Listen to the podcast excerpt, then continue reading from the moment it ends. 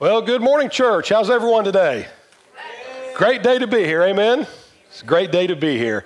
So, I'll be out of town the next two weeks, and the first week of July, your new campus minister starts. So, right, Aubrey? Starting. Long time coming. So, I just want to just take a minute from the bottom of my heart and thank you guys for how encouraging and friendly and welcoming you've been to, to us. And it's been a blessing to be here these last few months filling in, and uh, we'll still be around. You'll still see us from time to time, but I know you guys are going to love and support the new guy, Jed, when he starts. I've heard great things about him, and hopefully he'll be serving you guys for years to come. So that's something to look forward to, right?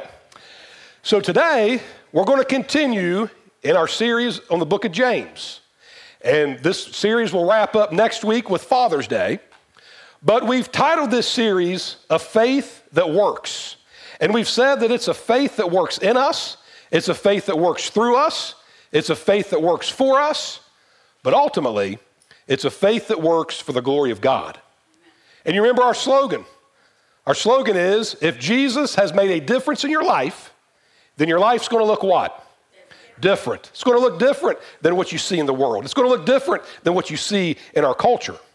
And hopefully, if you're a Christian this morning, your life does look different since Jesus has come into it.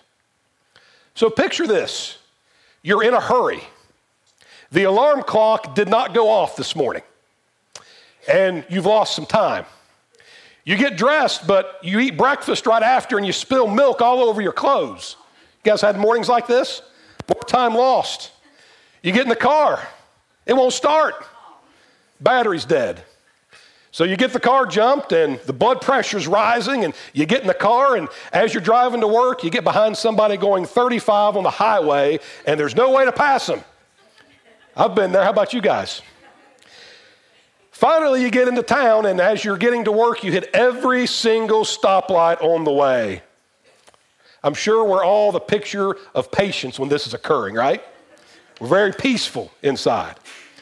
You know, USA Today published a report several years ago that said that running red lights accounts for 250,000 injuries a year and 800 deaths. And another article says that running red lights each year accounts for 7 billion, that's billion with a B, dollars in property damage, medical bills, lost productivity, and insurance rate hikes. We are a society in a hurry for everything, right? Y'all agree with me? We're in a hurry. We got to get there. Things have to happen fast. And we're really not that interested in waiting even the slightest amount of time for much of anything. Today's title is A Faith That Works When You're Patient. And we're going to be in James chapter 5, verses 7 through 11, if you have your Bibles and you want to turn there. So You've seen the bumper stickers. Please be patient, student driver, right? We've all seen those on cars. Usually they're yellow or orange. And that's what we're talking about today being patient. Our society is not patient. We have things like instant mashed potatoes, one minute rice, hot and ready pizzas, TV dinners. We have entertainment services that we can stream thousands of shows just by pushing a button. We have our phones where we can instantly access emails and bank accounts and any information we want to look up. And what happens when the signal's slow? We lose our minds, right? It takes two minutes to look at something that maybe we would have had to drive across town to see not that long ago. Companies like Amazon offer two day free shipping. But when that package doesn't arrive at the end of day two, we're furious, right? And we think it's never going to come. We live in the world of right now. And because of that, having patience in everyday things is sometimes a challenge for us, isn't it? It can be difficult for us to wait and be patient.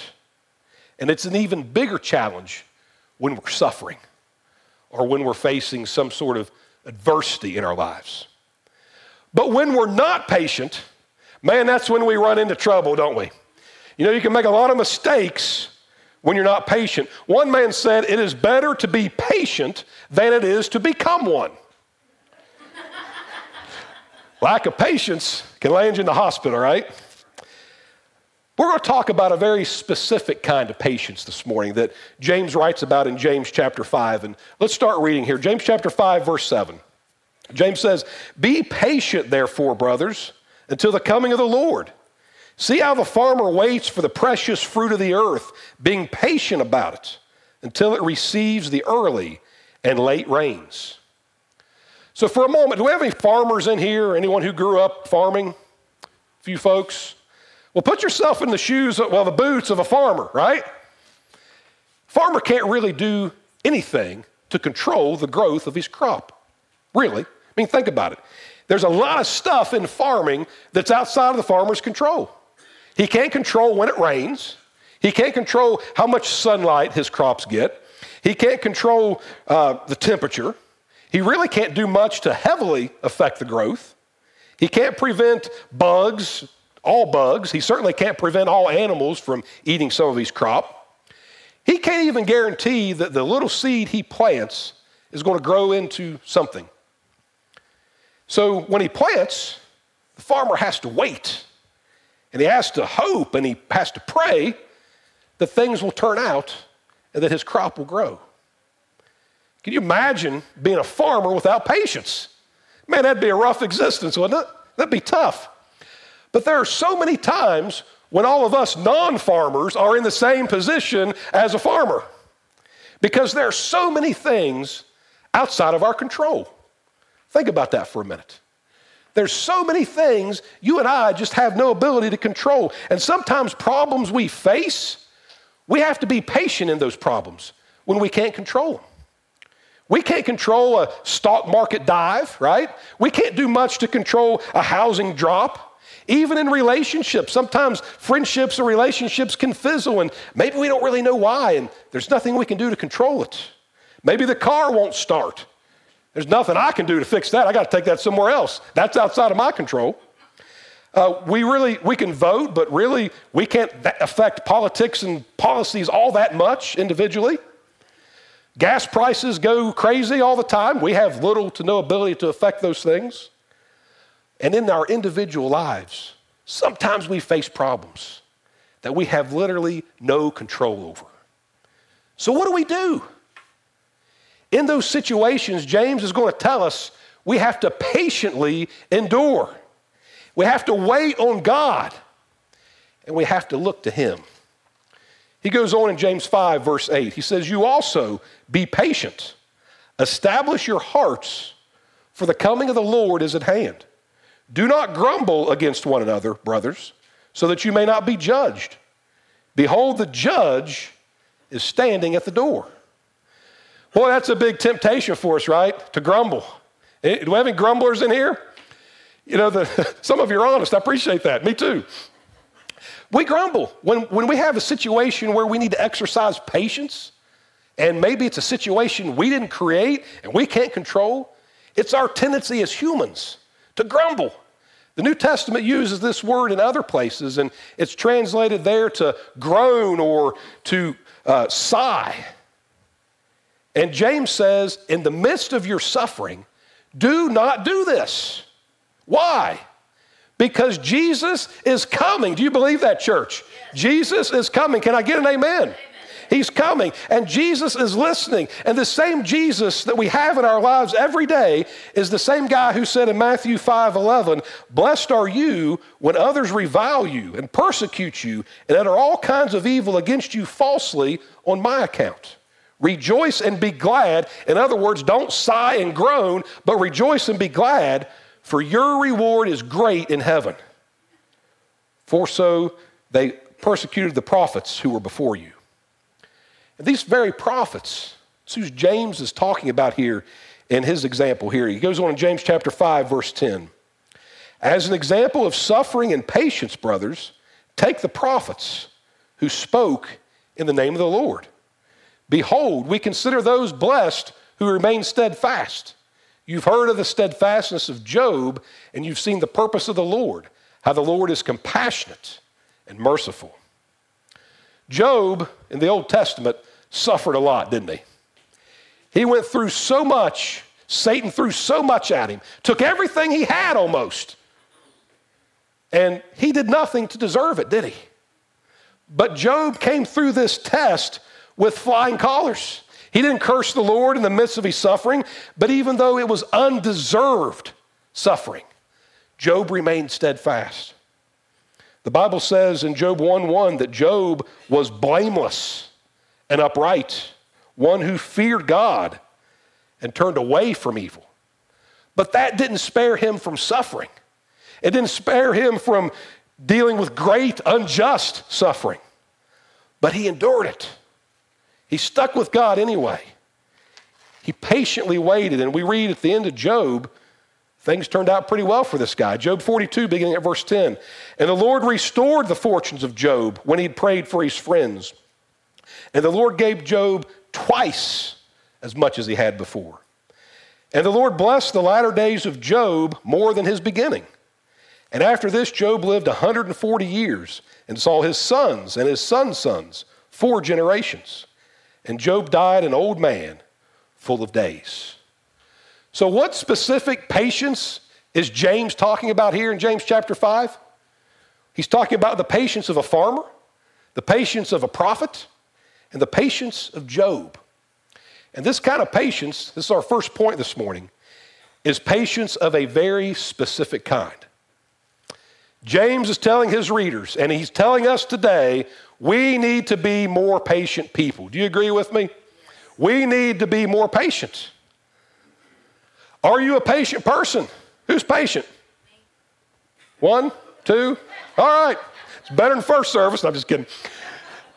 We need to be more patient. I will tell you, I will confess to you, and there's no need for an amen from this section, I'm not a patient person. This is an area in my life where I struggle. But thank God I'm surrounded by folks who are very patient because I need that. One of the most difficult times for me to exercise patience is when something gets in the way of me getting somewhere I need to be. When a problem comes up that slows my progress, that I really struggle to exercise patience. Long lines at a store, right?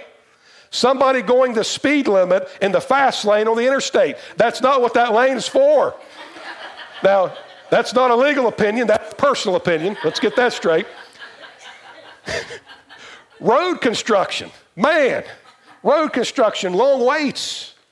Those things drive me crazy. And I need help in those situations to become patient. But it seems like I sure get plenty of opportunities to try, right? But we're a society that we want instant problems to our solutions. And in an effort to fix a problem as quickly as we can, sometimes we make bad choices. And when we get, when we get impatient, we can make very costly choices. We don't always understand why we face the problems we face, do we? But we can learn from Scripture and even from past experiences in our own lives. When we face struggles, oftentimes there's a, there's a lesson in those struggles God wants to teach us. So rather than getting mad and grumbling and sighing and moaning like James tells us not to do, maybe as believers, we need to be focused on asking God, Help me get through this and help me learn the things you want to teach me. When we face problems, sow patience instead of always looking for the quick, easy solution. Here's a news flash I need to learn. Not every problem requires an instant solution. A lot of problems are best suited if we take time and pray and we listen for God and we meditate with God and we leave time for God to intervene and we ask His Spirit that dwells in us as believers, we ask His Spirit, God, give me clarity, give me direction, and help me address this problem the way you want me to, rather than the way I want to that might be instant. Proverbs 14 29 says this Whoever is patient has great understanding, but one who's quick tempered displays folly. So, one of the things James is teaching us here is we need to be more patient people. And secondly, we need to be as patient as others as we want them to be with us. When I asked a little bit ago who here likes to be patient, not many people responded. Let me ask this question Who wants someone to be patient with them? Yeah, there's more hands, right? That's what we want. And even Jesus says, Do unto others as you'd have them what? Do unto you. Amen. That's right. So we, we need to be as patient with others as we hope that they will be with us. Because I need a lot of folks to be patient with me. Maybe you're the same. The nurse told the doctor that there was a man in the waiting room with a very unusual condition. He keeps shrinking right before my very eyes, she says. He's an inch shorter than when he came in here just 15 minutes ago. The doctor said, Well, I, am busy. Tell him it'll be a few minutes. Ask him to be a little patient.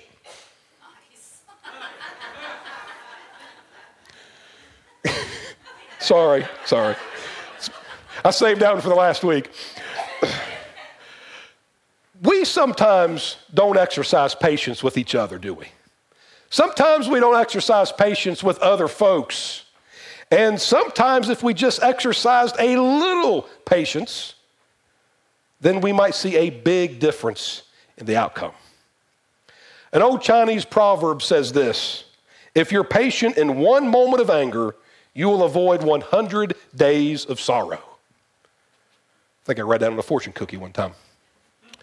But it's easy for us to fly off the handle sometimes, isn't it? That's the easy part. There's no reward for getting mad. That's easy. Where it's difficult and where it's a challenge for us and where we need to work so many times is stepping back and being patient in the situation. When people interrupt us, they give us negative criticism, they speak harshly toward us, they hurt somebody we love. The world, this culture we live in, live in says what? Hit them back harder, right? Get back at them, get get it right. But you know what? God calls us as believers to something entirely different. Here's what Paul says in Ephesians 4 1 through 2.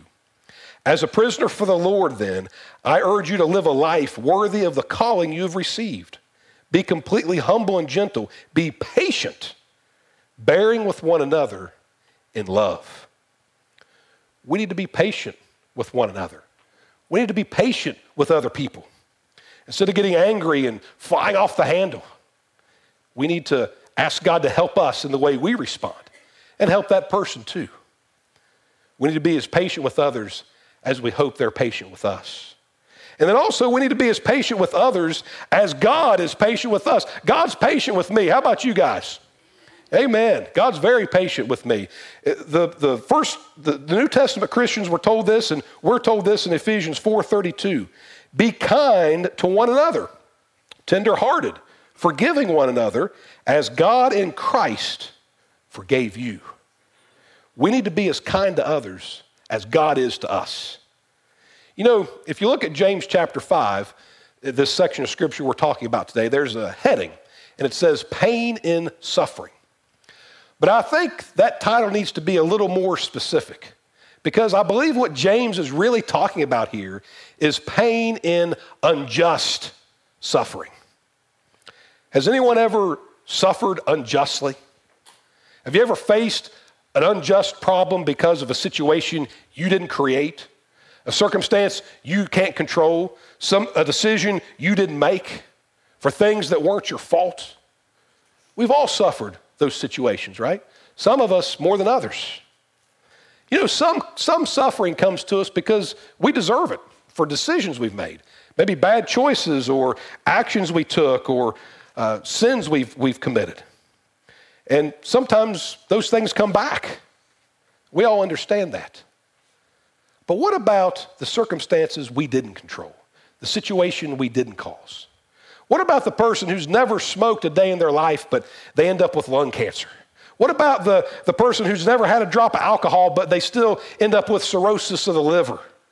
What about the Christian who turns the other cheek, just like Jesus says, only to get slapped on the other side of the face? You know, there are plenty of folks in the world willing to take advantage of Christian grace, and it's the Christian who suffers for that.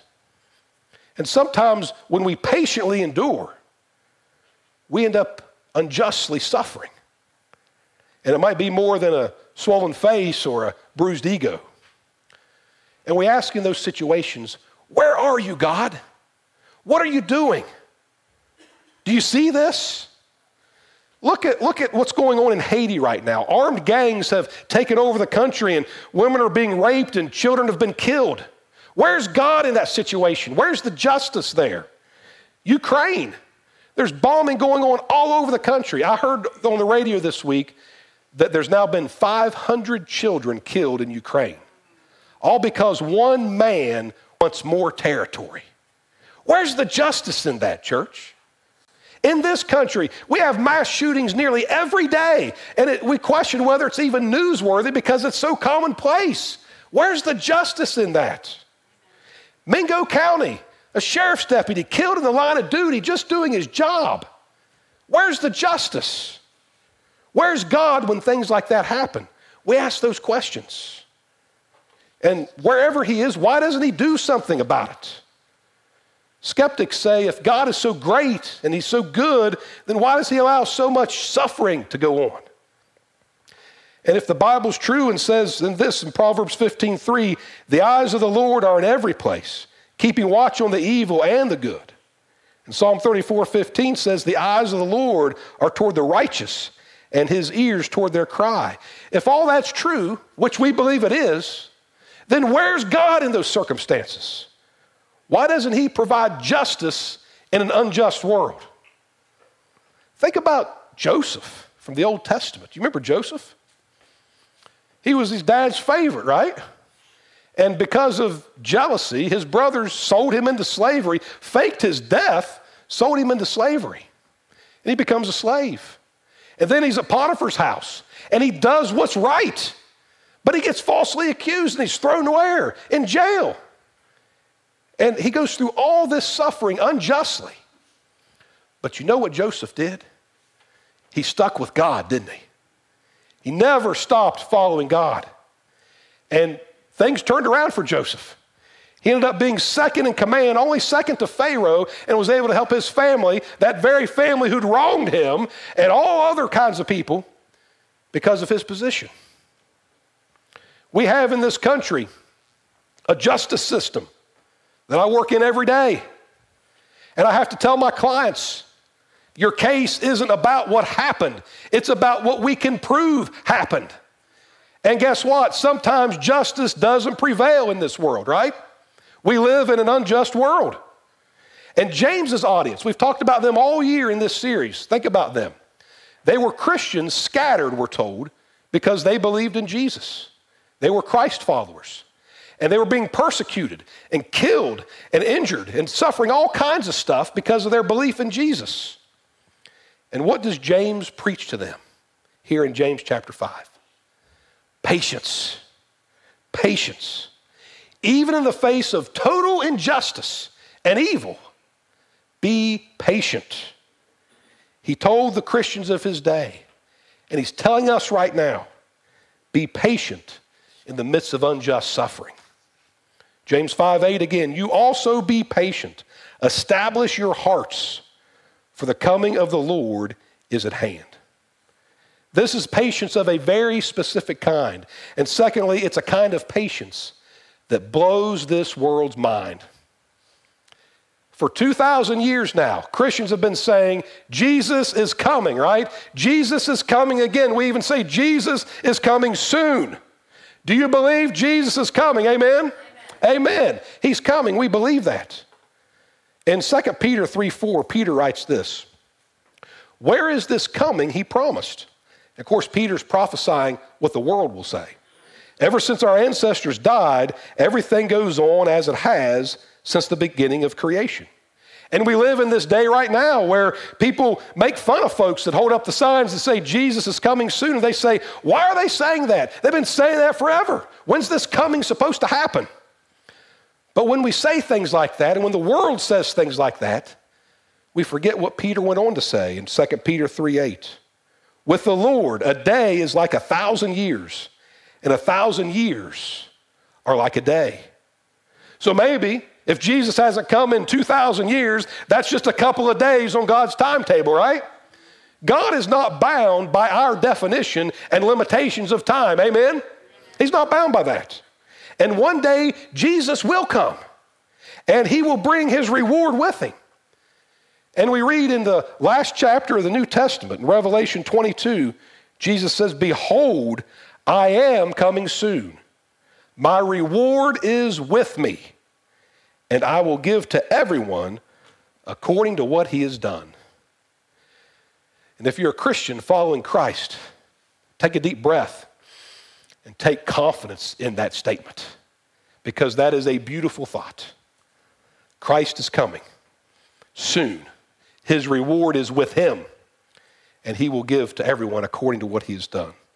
That's a blessed thought for those who've remained patient in the face of injustice. But it is a bone chillingly terrifying thought for those who have caused those unjust times.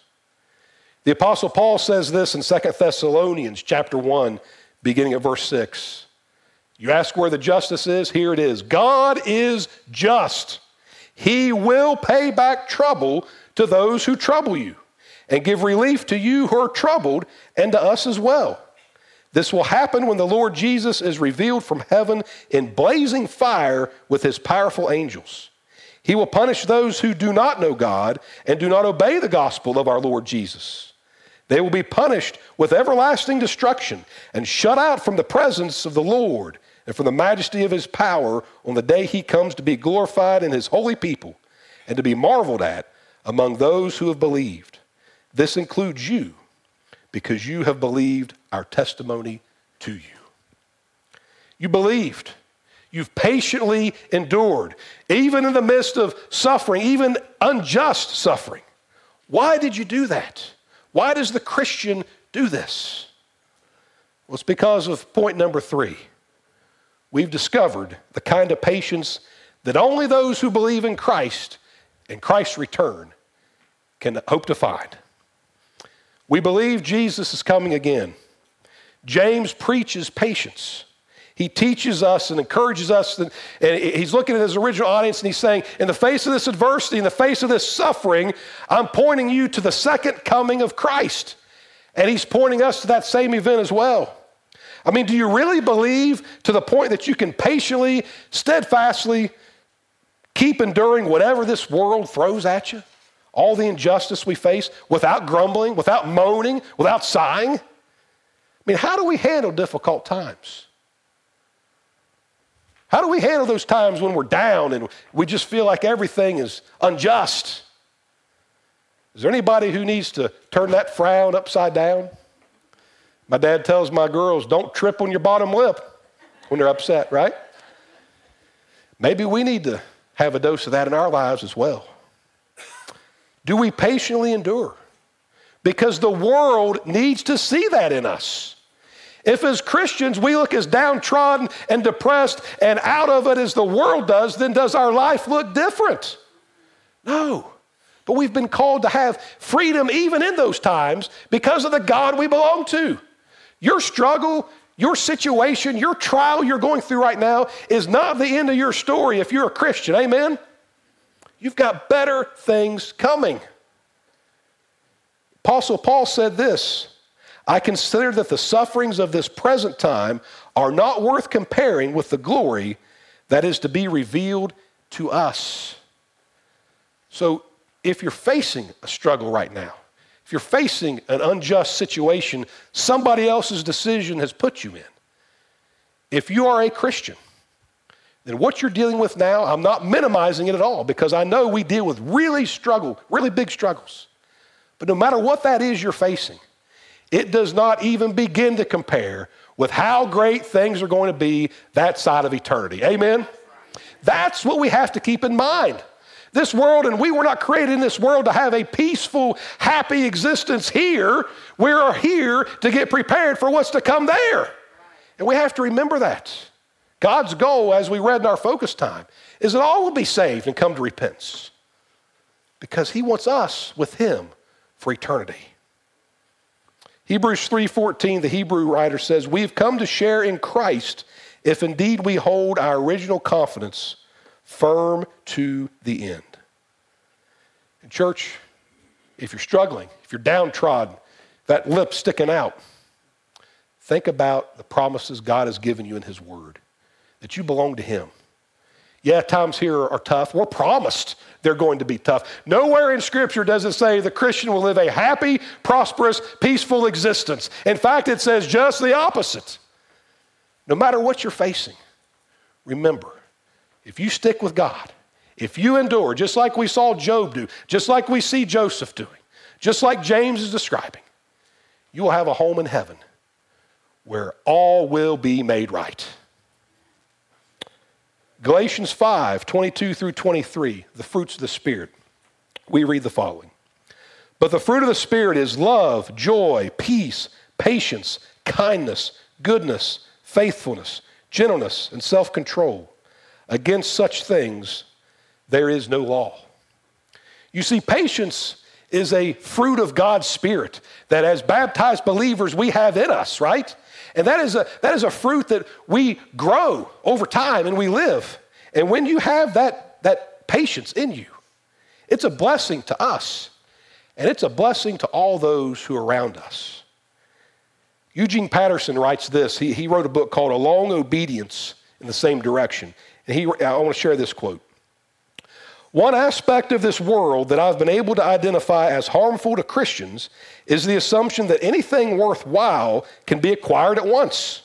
We assume that if anything can be done at all, it can be done quickly and efficiently.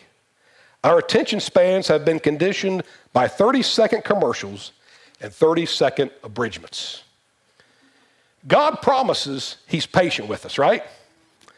And for the Christian, here's the definition of patience patience is allowing God to do what He says He's going to do. But it has to be done on His timetable, not ours. God isn't bound to work in the time of a 30 second commercial. He's not bound or limited to work in a 15 second YouTube ad. Boy, those things get on my nerves. How about you guys? And they scare me too because they're just right there, you know? But that's not the way God operates all the time. Sometimes He does. But we have to remember God's timetable is not ours. He knows best, He sees the end game.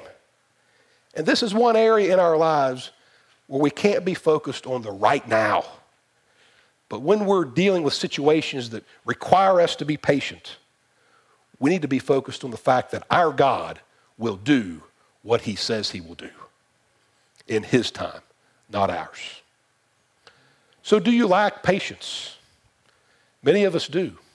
If you're not a Christian, the best way to start working toward being a patient person is to come to Christ, be baptized into Him, where you receive the gift of the Holy Spirit. That Spirit, that fruit of the Spirit will be there to guide you and help you, and God will make you more and more like the man or woman He wants you to be.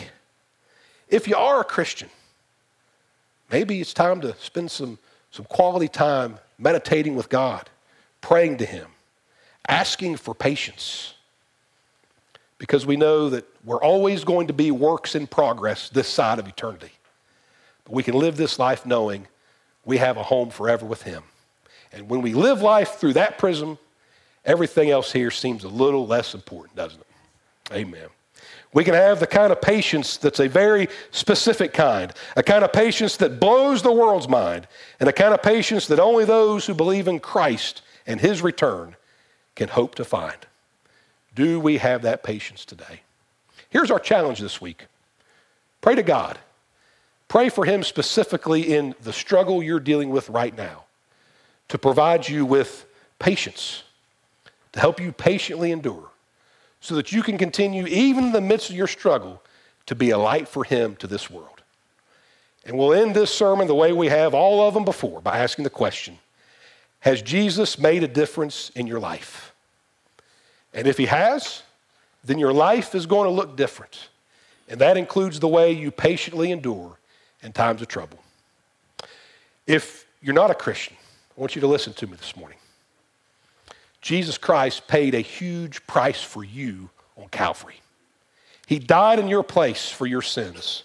And He did that so He can make a difference in your life here, but most importantly, in the life to come. If you're not a Christian, prayerfully consider becoming one today. Let's go to God in prayer. Father, we thank you so much for this day. And Lord, we thank you for this lesson on patience that I know I needed probably more than anybody here in this room. God, I pray that you be with our hearts and help us to be patient people. Help the world not see us as folks that fly off the handle because we're impatient, but help us instead, Father, to, to be seen as, as folks that rely on you, that look for your direction in the ways we respond. folks that look to you in the way that we live our lives. God, I just pray that you help us endure whatever we're dealing with right now. Father, not that the things we're dealing with here aren't struggles, but help us, Lord, to realize, as Ephesians tells us, they're nothing compared to what you have in store for us. God, I pray that you be with every heart here today. Change us. Help us, Lord, to be better examples. Father, if there's someone here this morning who doesn't know you, I pray that they will make that decision before it's too late. Thank you again for your Son who makes all this possible. It's in his holy name we pray. Amen. Well, thank you for being here today. We now move into our response time. And if there's someone here who's never been baptized into Christ, we would love to talk to you about your next steps. If you are a Christian and you're looking for a church family, we'd love to talk with you about that as well. Or, like I say, if you have good news or bad news, we're here to share that with as well. Here to celebrate with you, pray for you, whatever we got to do, we're here for each other. So if you have a need, I'll be right down here as we stand and sing.